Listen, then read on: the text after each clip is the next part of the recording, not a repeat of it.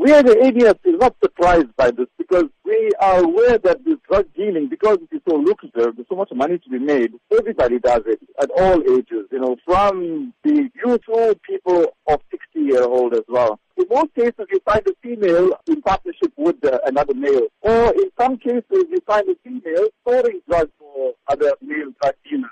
Earlier last month, a 51 year old woman was arrested with the drugs valued at 15,000 rand. And then later in the same month, a 61 year old woman was arrested for dealing drugs.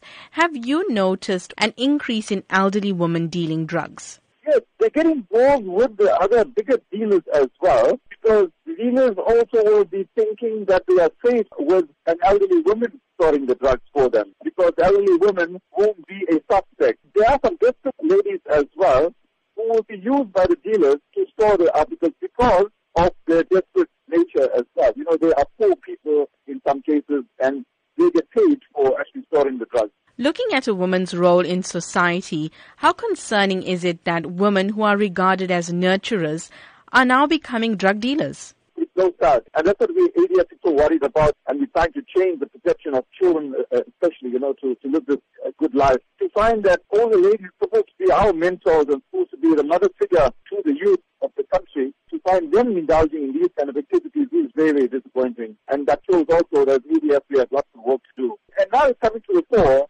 that more and more females are involved. So maybe we need to look at a new campaign to target the females to make them feel bad, you know, that they were supposed to be the mother figures and protecting the youth, and they are actually assisting in making matters even worse than it is.